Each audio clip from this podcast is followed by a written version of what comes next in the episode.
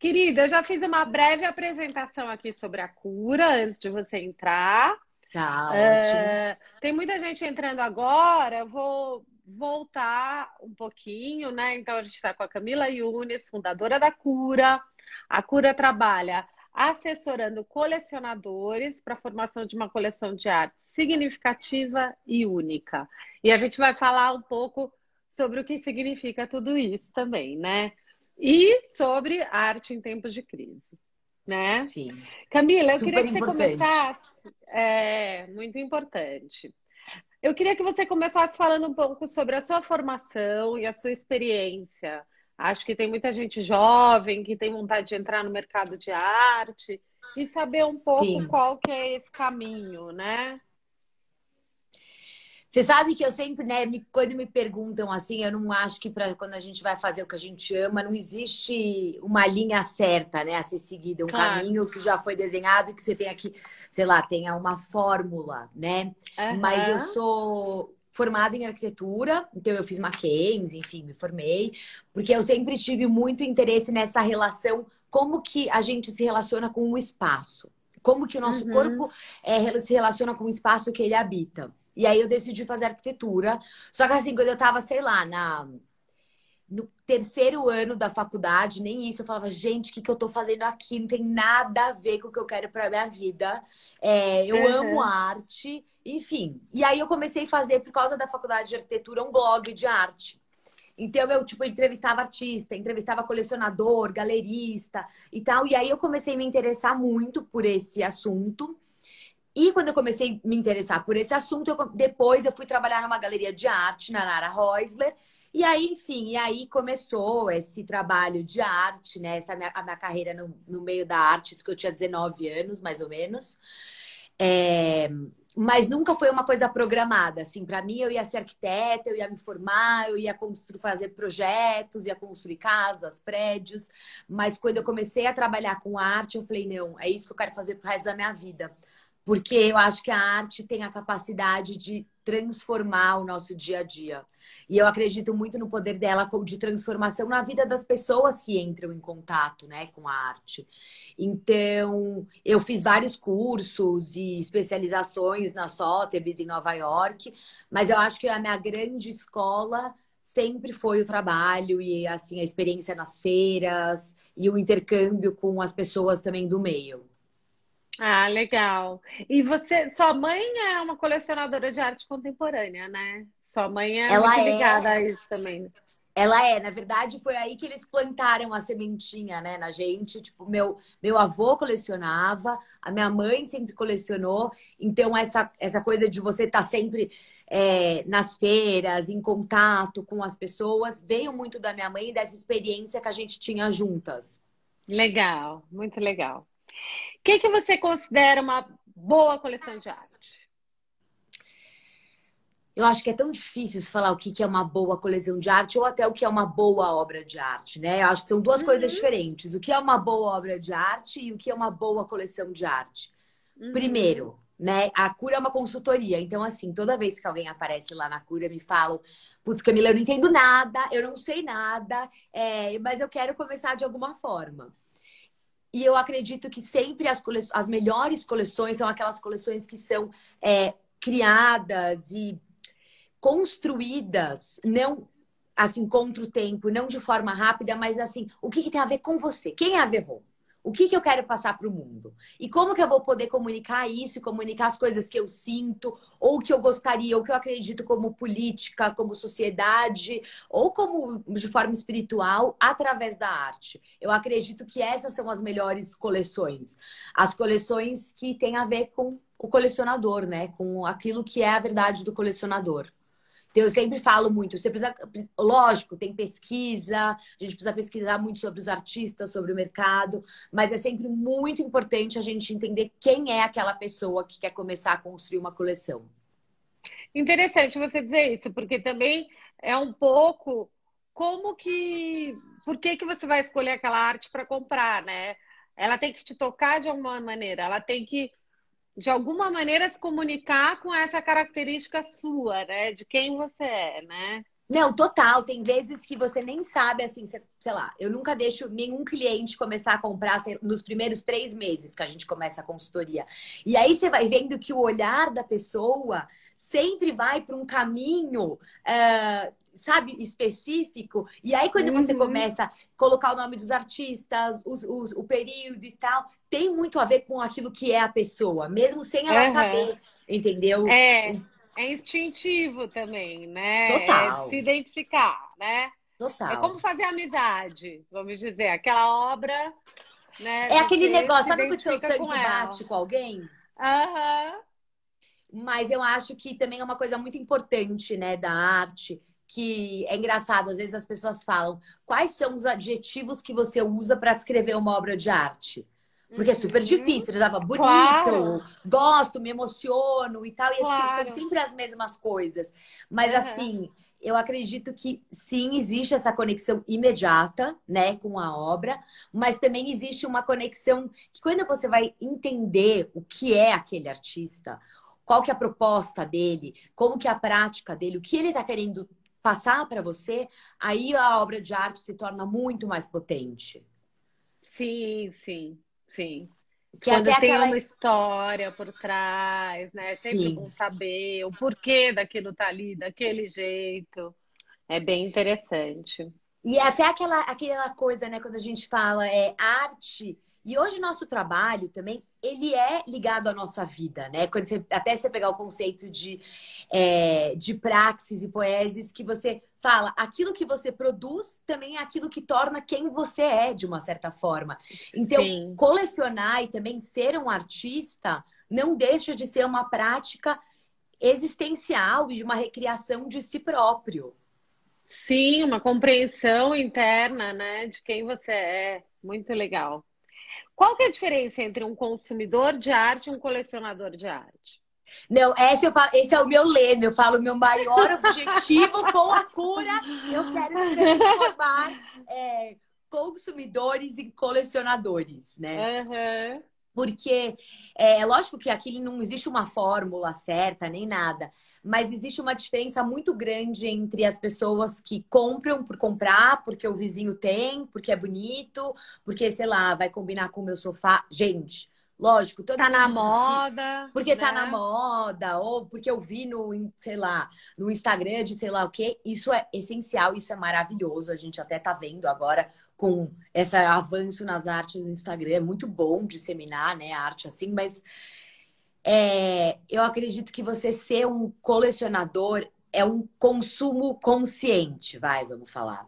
Porque você, primeiro você entende o que você quer colecionar, né? É aquele negócio, eu estava falando outro dia do gabinete das curiosidades. É como se você formasse o seu próprio gabinete de curiosidades, né? Para ah, contar a é sua história. Ótimo. Uhum. Então. Muito legal. É, eu acho que é bem isso. Então é assim, o colecionador ele não precisa ter milhares de peças, né? Não precisa gastar fortunas, não é isso. Eu, eu, acredito que o colecionador, e hoje a gente vê o papel da pessoa física, até na cultura no Brasil, é essencial. Então, o colecionador é aquela pessoa que participa é, de um patronato de um museu também, que é, incentiva jovens artistas, artistas em galerias, galerias jovens, é, porque colecionar não é, ah, eu só vou colecionar aquele artista que está super estabilizado e já é reconhecido. Não o, o, o, o, colecionador tem um papel fundamental, né, de, de ser um mecena das artes mesmo, assim.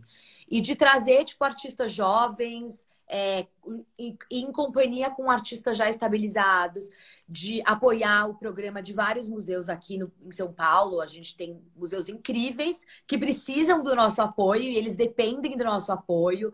Então, eu acho que esse é um papel do colecionador e também você nem precisa ser um colecionador, né, para fazer isso, até um, um apreciador das artes. Mas é esse, eu acho que é esse consumo consciente, né, que é a diferença entre o colecionador e o consumidor. Legal.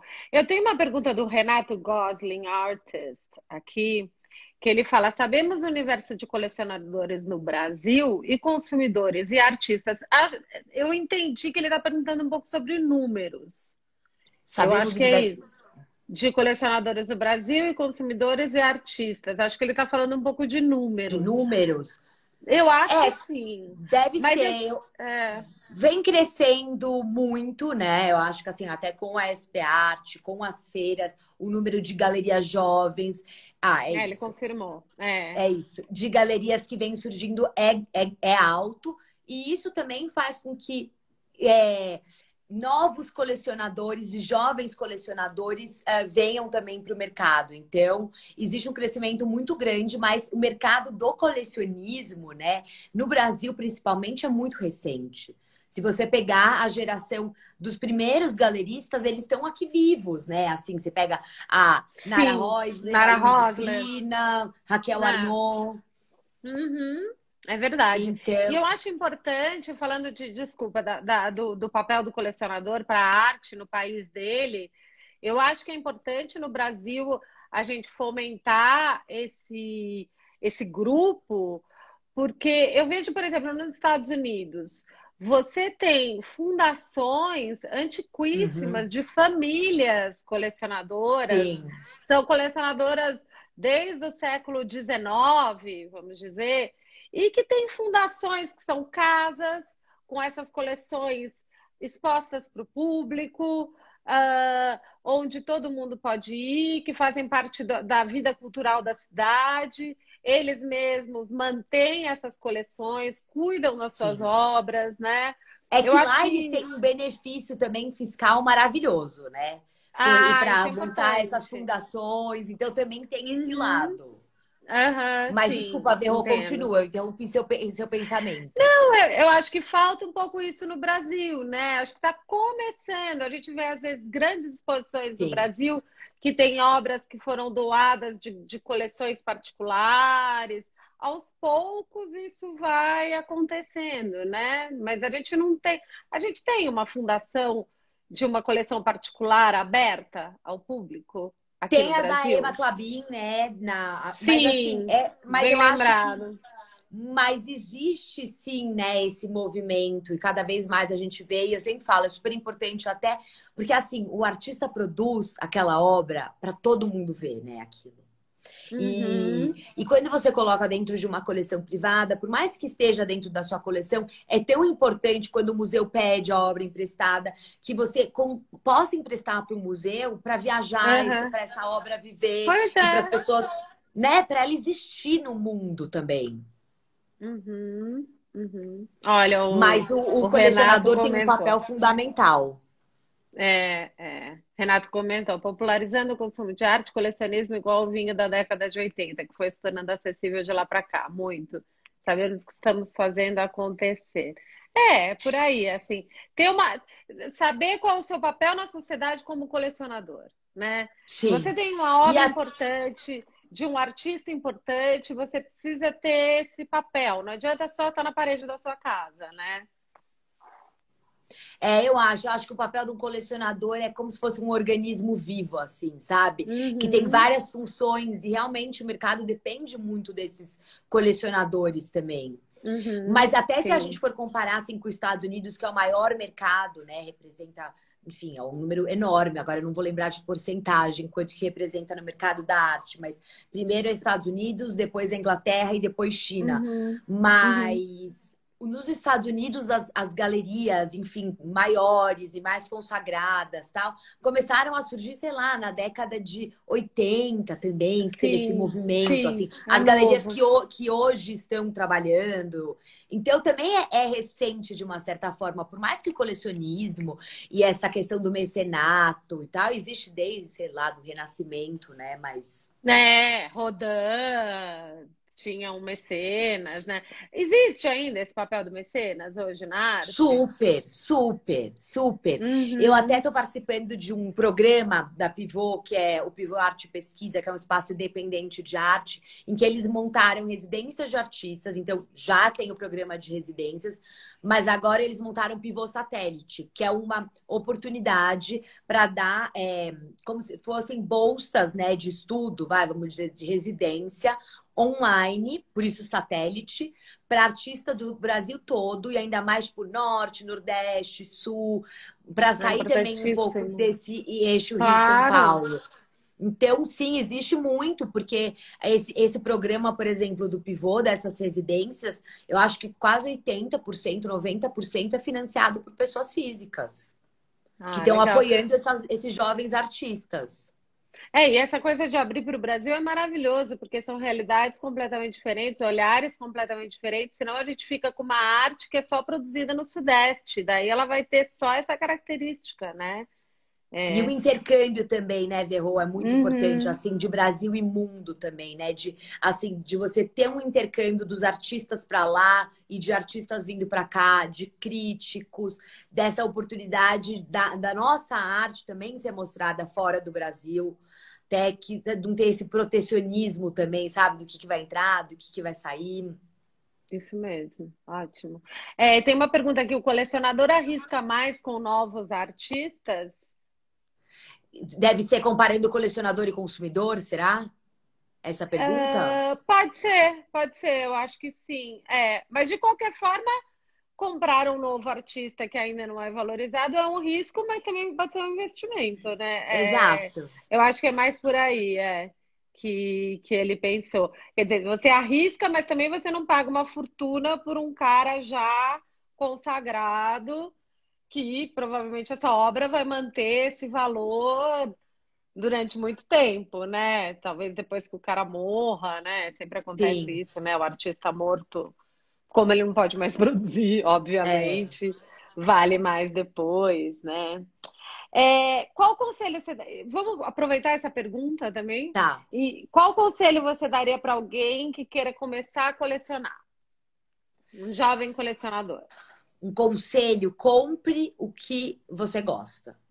Ótimo. Isso é muito importante, porque vai de assim, encontro compre... com aquele primeiro pensamento. É. Exatamente. Compre o que te emociona, né? Porque a gente nunca sabe o que vai poder acontecer com um artista ou que. Então, por isso é super importante ter esse lado também, tipo, de conexão mesmo, né? É lógico, estude muito, pesquise muito, principalmente agora que a gente tem um monte de conteúdo disponível, né? E plataformas incríveis para a gente estudar e conhecer cada vez mais.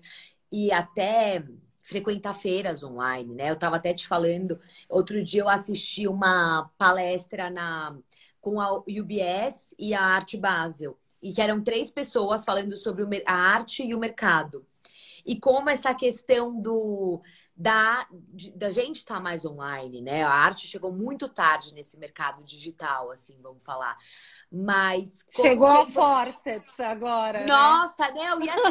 E, assim, e, e, é louco, porque era uma, é a corrida do ouro que ninguém estava é, é. preparado, né? Visitas a ateliê virtuais, exposições virtuais, museus virtuais, lives com artistas, é meio tudo de uma vez só, né? E não, e é muito importante. E outra coisa, até essa coisa de visita, né, virtual tal. A Vitória Miro fez uma galeria em Londres, eles fizeram uma. Você faz uma visita dentro da exposição de uma forma em, em 3D mesmo, que você pode ver a frente, trás da obra. Mas eu ainda acho que falta, porque a arte é uma coisa muito sensorial, né? Então, como que eles podem trazer mais isso pra gente, né, através das tecnologias? Talvez na realidade virtual. A realidade é. virtual talvez te ajude porque te coloca naquele ambiente. Porque eu Sim. acho que também é um ambiente expositivo, é um ambiente que ele te dá é, ferramentas para que você tenha um período, um momento de introspecção, de sentir a emoção, de se você está no sofá da sua casa, com tudo acontecendo à sua volta, e você começa a ver um museu, é diferente, né? Com certeza, com certeza. Não. Né? Mas assim, o meu conselho para quem quer começar a colecionar é exatamente esse: compre o que você gosta. Aproveite esse tempo assim para estudar, para pesquisar.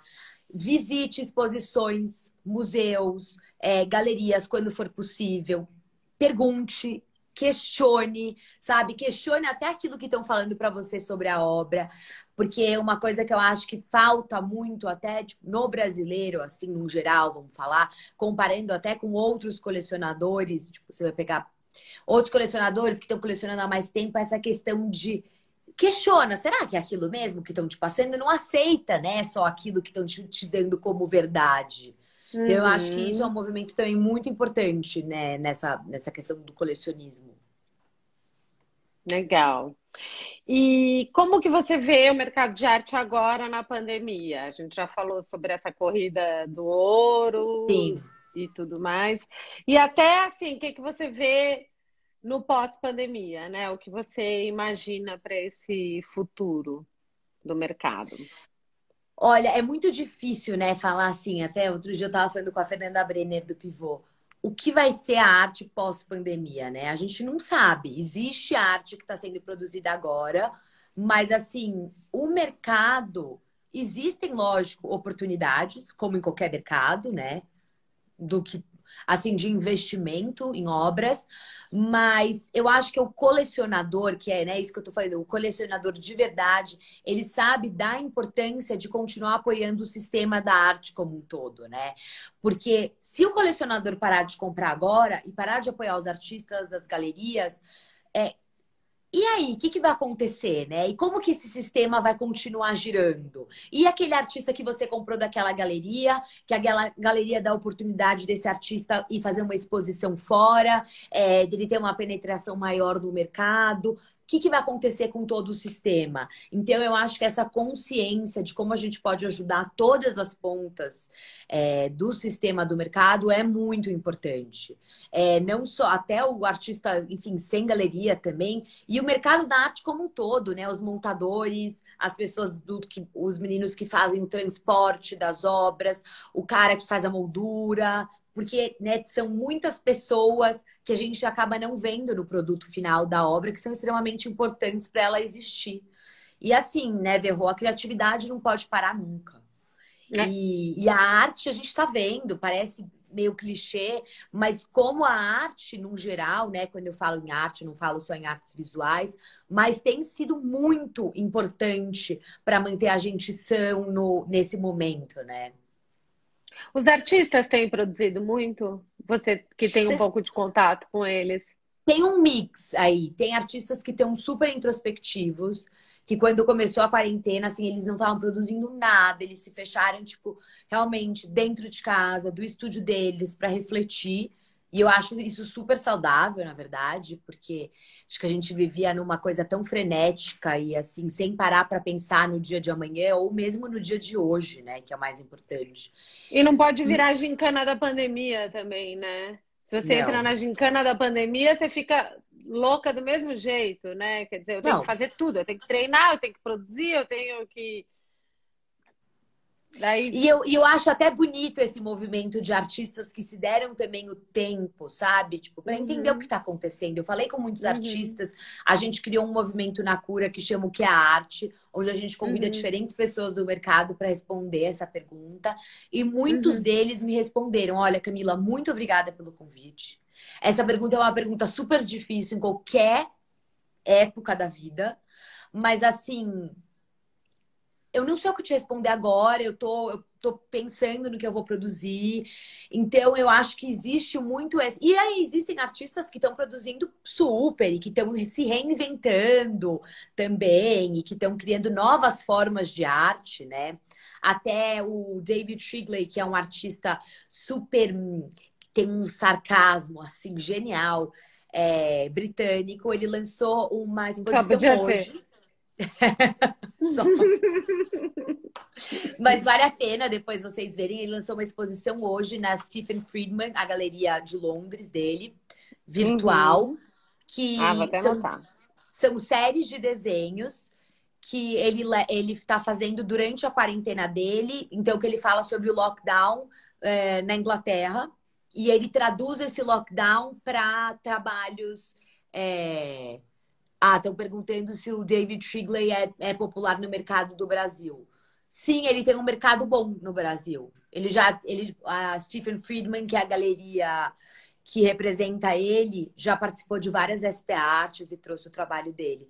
Mas então, e aí ele traz essas questões de crítica ao mercado, é, de crítica até assim a tudo que nós estamos vivendo e para a gente repensar de uma forma muito divertida e leve. Mas abriu hoje a exposição, então vale a pena dar uma olhada, assim, porque são 250 desenhos, se eu não me engano, produzidos nesse período do lockdown. Ai, perfeito, eu vou ver, vou checar também. Acho que todo mundo devia, todo mundo que está aqui que é interessado em arte. É, a, Vale a pena. a, a pergunta que você respondeu, essa mesma pessoa perguntou em inglês se o Banksy era popular no Brasil. Danny e X, X. Danny, do you, do you understand Portuguese? ah, é, it's a Porque good ele question. É, because Vamos we- ver quando eu responder, aí a gente, eu respondo. Aham. Mas o É. Banksy, o mercado de street art, né, tem um mercado muito grande no Brasil. É... Ah, 85%. 85%. Ah, então, ok. Então Dá deu. entender. ok. Ah, desculpe. É, Banksy, você estava falando, né? Que o mercado Então, de. O, o Banksy, até quem estava trazendo uma exposição e trouxe, que é, é o Luiz Maluf. É, ele fez uma Uhum. exposição do Banksy na. Ele tá, eu acho que ainda tá, né, virtual na galeria dele, com alguns trabalhos disponíveis. Uhum. Eu não sei se o Banksy tem o reconhecimento que ele tem lá fora, como ele tem aqui no Brasil. Não, com certeza lá fora é muito maior, principalmente nos Estados Unidos. Mas sim, ele tem um mercado também. É, e você conhece colecionadores que têm Banksy em casa no Brasil? Conheço, conheço. Ah, legal, Conheço. legal. Assim como Ah. o David Figley também, que foi uma pergunta que ele falou, assim como o Aham. David Figley. Ok, Danny? We have to speak Portuguese. Ah, e você acredita que vão continuar acontecendo todas aquelas inúmeras feiras de arte pelo mundo? Uma em Hong Kong, outra no Brasil e por aí vai. Não. Eu acho que vão continuar essas feiras muito grandes e muito importantes que representam uma parte expressiva do mercado, né, de transações, é, de obras, com certeza sim, porque é muito importante que elas continuem, até por causa dessa interação, né, com o, com o colecionador e com a formação de, novo, de no- novos públicos, mas também, assim, pensando de uma forma sustentável, né? É uma loucura. São mais de, não sei nem quantas feiras existem. Tem galeria que às vezes está fazendo mais de uma feira por mês. Eu trabalhei numa galeria italiana que chama Galeria Contínua, que Eu até abriu aqui no, no Brasil esse ano. E eu lembro que eles são três sócios. Todos os meses, cada um dos sócios estava em uma feira diferente. Então, depois, eu acredito que isso é completamente insustentável. É, as pessoas não.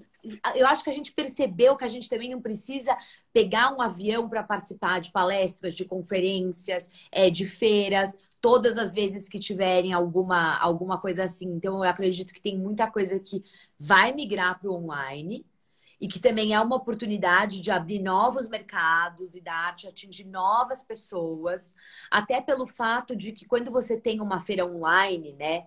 Lógico, primeiro de tudo, você reduz drasticamente o custo que você tem, né? Se você, de, desde da, da passagem de transporte, de seguro, uh, de tudo.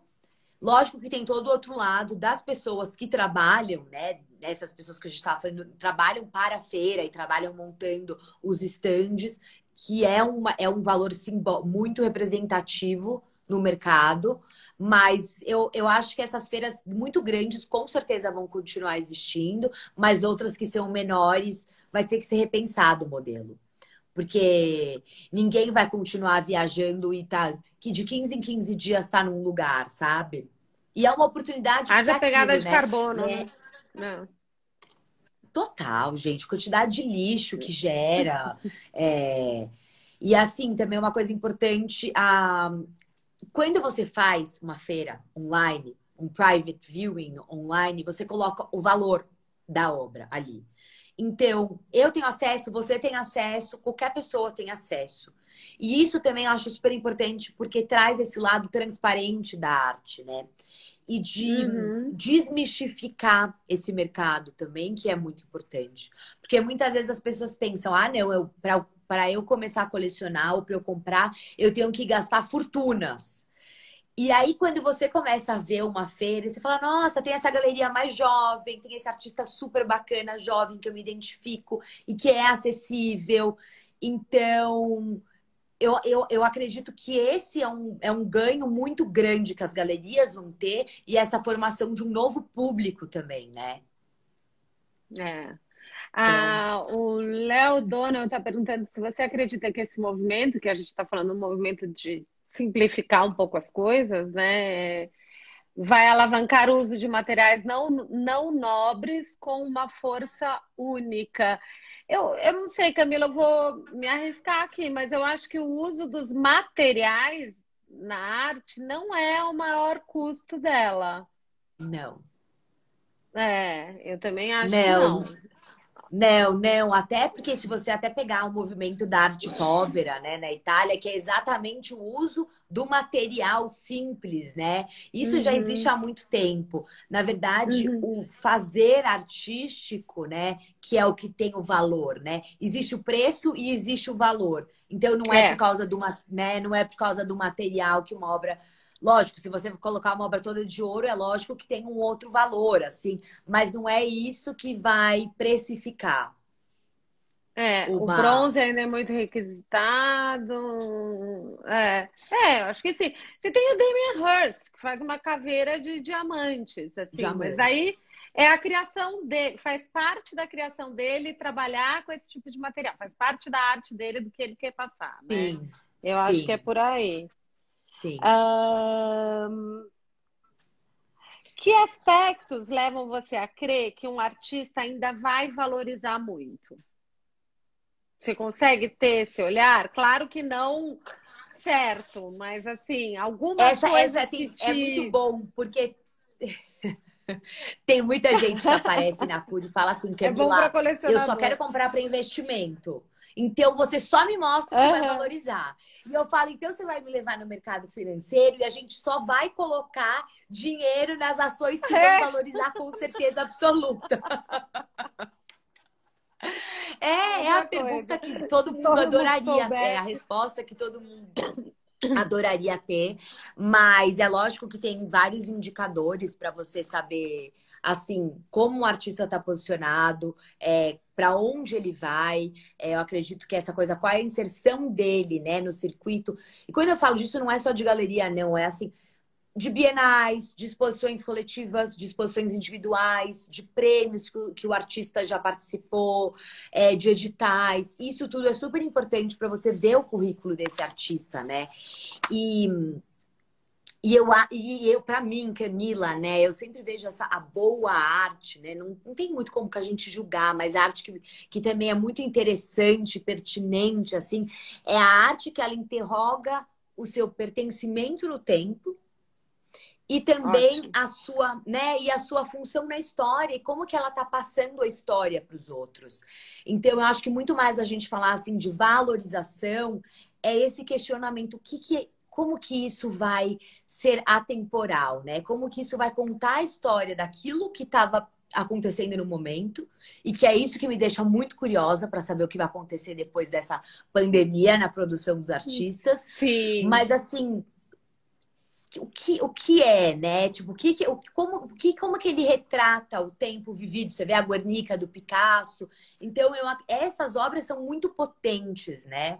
Elas permeiam o tempo, elas permeiam o espaço e elas continuam vivendo sempre. E Camila, acho que tem uma coisa muito importante que é o estilo, né? O artista que tem o estilo próprio, eu acho que tem um exercício muito interessante de fazer é você olhar a obra e descobrir de que artista que ela é, né? Qual é o artista que fez aquela obra? Porque você percebe intuitivamente, de alguma forma, que ali tem a assinatura dele, do estilo dele, da história dele, da criação dele, né? Você não acha? Super, eu acredito que tem muitos artistas, você bate o olho e você fala, meu Deus, é, é esse artista, é esse... e tem outros artistas que também eles são tão múltiplos, vai, vamos falar, eles são tão assim que às vezes você não sabe, putz, será que aquilo é dele ou não, mas ao mesmo tempo também isso faz te questionar, não, deve ser desse artista, porque ele sempre está mudando. Mas eu acho que é muito importante você ser muito fiel, assim, àquilo né, que você acredita como artista. É. E é. outro dia eu estava lendo uma. Um, eu estou lendo um livro do Nicolas Bourriot que chama Formas de Vida, esse daqui. E Ai, ele desculpa, fala. Ele escreveu aquele estética relacional.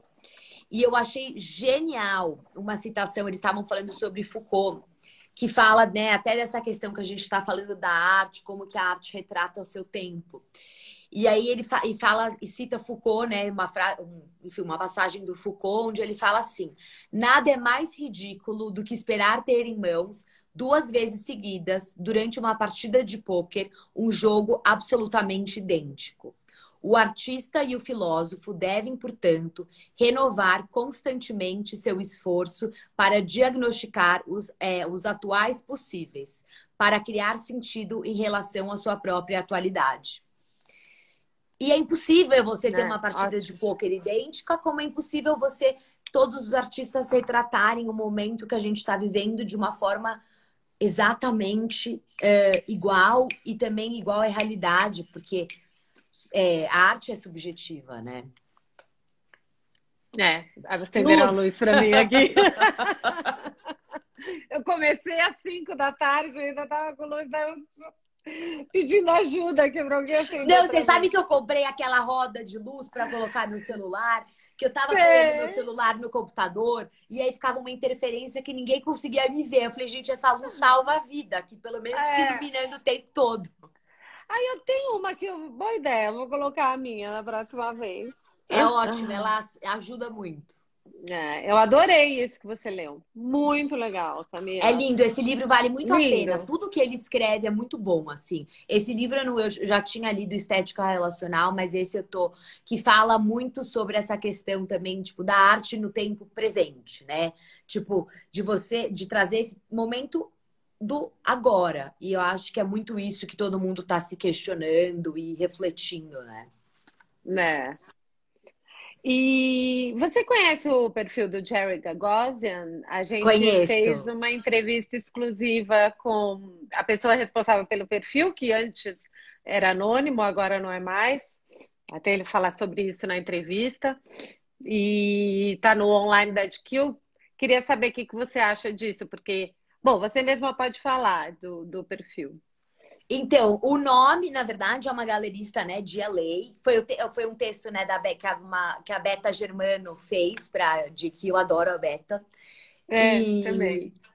E aí, a, e assim, e o nome é super bacana porque, na verdade, é a junção do Jerry Saltz, que é um crítico de arte, junto com o maior galerista, que é o Larry Gagosian, que é uma personalidade, né? Um ser meio assim é, distante de todos.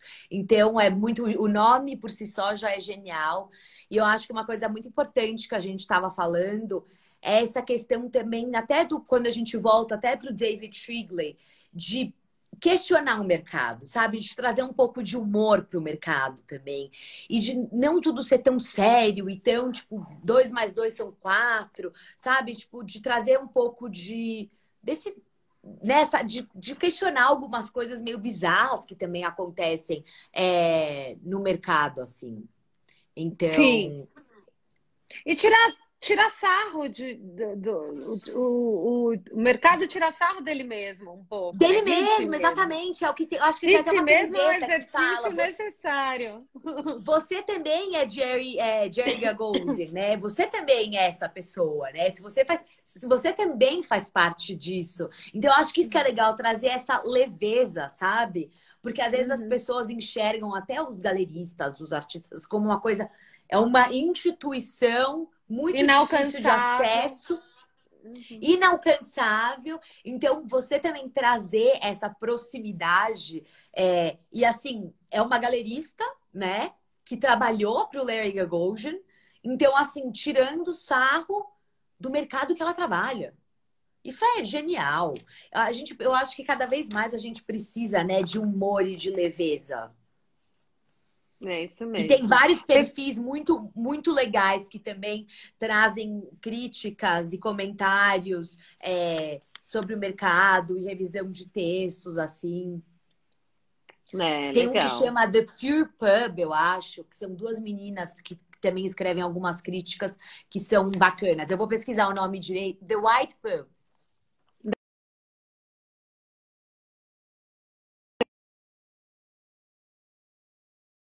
Desculpe, pausou meu vídeo. É, eu recebi uma ligação, pausou meu vídeo, desculpe. The White Pub. Legal. É, The White Pub.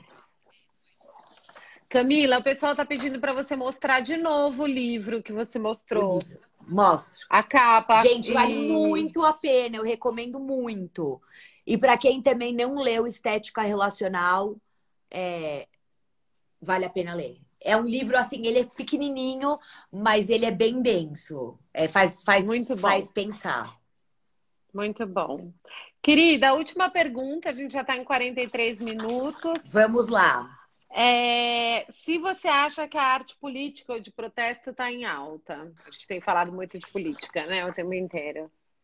Eu acho que isso, é- é- eu posso te responder essa pergunta até levando para outra resposta que eu te dei sobre a arte se relacionar ao seu tempo.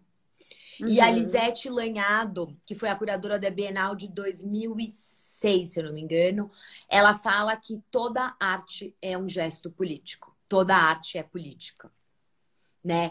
Então, eu acho que é exatamente isso. A arte fala sobre problemas ãh, importantes, problemas, questões muito sérias que às vezes a gente passa batido num jornal, ou a gente não se questiona, ou não se sensibiliza, né? Eu acho Pois que a- é, lida com a emoção, né? O jornal com a razão. Na hora que você se emociona com aquilo no- na arte é diferente, né? Exatamente, eu acho que essa, essa questão da de você trazer, de você aproximar realmente a pessoa daquela obra de uma forma sensível, porque aí você vai conseguir com que a pessoa realmente reflita sobre aquilo. Então a arte tem um papel fundo. Você vê, por exemplo, a, a todas as obras que foram produzidas durante o período da AI-5, é, ditadura. Então, como que isso é, reflete o momento, é uma forma de expressão e às vezes faz a gente refletir muito mais do que fazer uma matéria que você vai ler num jornal e você depois não vai ter mais contato com aquilo, que a gente se sente tão distante daquilo, né? E a arte tem o poder de tocar a gente e de fazer a gente realmente sentir aquilo como uma verdade. Eu até tava, eu acho que esse vírus, né, até falando sobre a pandemia e tal, muitas coisas que aconteciam no mundo, a gente criava até uma certa um distanciamento, vamos falar assim. Porque sim, lógico, você sofre com a dor do outro. Mas quando isso é uma realidade no seu dia a dia, ele é muito mais profundo e muito mais sério, né? E eu acho que a- essa questão da Covid-19, ele tá impactando eu, você, a pessoa que tá do outro lado do mundo, e a arte faz isso com a gente, né? Então, eu acho que é meio que por aí. Une um pouco, né? Une. Une. É. Une sim. É. Aqui alguém, o Léo Donnell citou Truffaut em último, último metrô ou último tango em Paris? Acho que deve ser o último tango em Paris, né? Tudo é política. Tudo é política. É, É, to- o- qualquer gesto, né? Você pode entrevistar qualquer gesto como um ato político. uhum, é. Mas concordo, tudo é política. Aqui, a... também tem uma pergunta, arte relacionada ao seu tempo. Você incluiria o fotojornalismo? Acho que o fotojornalismo ele vira arte depois, né? Ele começa com uma função bem específica e dependendo do que é produzido, ele pode virar arte ou não, né? Mas é com certeza, mas sim, mas eu acho que assim, por exemplo, nos Estados Unidos, até com o New Deal do, do Roosevelt, eu acho que 42, agora não vou lembrar exatamente, na década de 40, que eles colocaram muito dinheiro para artistas produzirem e assim criarem para edifícios públicos, saírem foto, até grandes fotógrafos. é, surgiram e fomentaram a sua carreira nessa, nesse período em que eles fotografavam aquilo que estava acontecendo no país deles naquele momento. Então, isso também, a- o fotojornalismo é uma forma de você eternizar aquele momento que, que nós estávamos vivendo, né? Então, a foto tem muito isso, né? De, de esculpir o seu tempo, eu acho que de congelar o seu tempo. É. Peço desculpas ao Léo, é o último metrô mesmo, é um filme com a Catherine Deneuve e com o Gerard Depardieu, do Truffaut. É. Eu é... amo essas Bom, pessoas que dão dicas. É, não, é uma delícia, né? Eu acho uma delícia essa coisa da live. Às vezes pedem pra gente cortar os comentários das lives, mas eu acho que a graça da live é essa, é a participação de todos. Essa live, inclusive, agradeço a todos que assistiram, porque todo mundo participou super, fez pergunta, deu dica. Camila também, mostrando o livro, todo mundo ficou interessado, pediu para você mostrar de novo, é muito legal isso. E, Neu, e esse Bom, espaço é muito importante. Esse espaço é muito importante. Da gente estar tá é. perto, mesmo longe. É isso mesmo. É, é, muito bom. Camila, eu agradeço demais. Muito obrigada. Eu que agradeço Foi uma delícia muito. conversar com você, como sempre. Você é cheia de referências legais, uh, pensando e repensando a arte o tempo inteiro. Pessoas como você são super necessárias. Muito obrigada. Obrigada a todos que participaram. E eu espero que a gente possa estar conectadas ao vivo e presencialmente logo, logo. Isso mesmo, com saúde, todos. Com certeza, com certeza. É. E para um quem é beijão, é artista ou colecionador que está aí, não desanimem, não deixem de criar, de produzir. E todos, todo ser humano é criativo. Então, mesmo que você não seja um artista. É, sigam a Cura no Instagram. Cura. Arte, né? Cura Arte. Cura Arte. E esse, esse vídeo vai para o IGTV, tá bom, gente? Quem perdeu o comecinho pode voltar. Eu já vou colocar no IGTV o vídeo, tá bom? Perfeito. Aí depois eu compartilho na cura também, Verrou? Perfeito. Tá um bom? beijão, querida. Foi um prazer. Beijo. Prazer é todo meu. Tchau, tchau. Tchau, beijo. Obrigada. Obrigada a todos. Obrigada a você.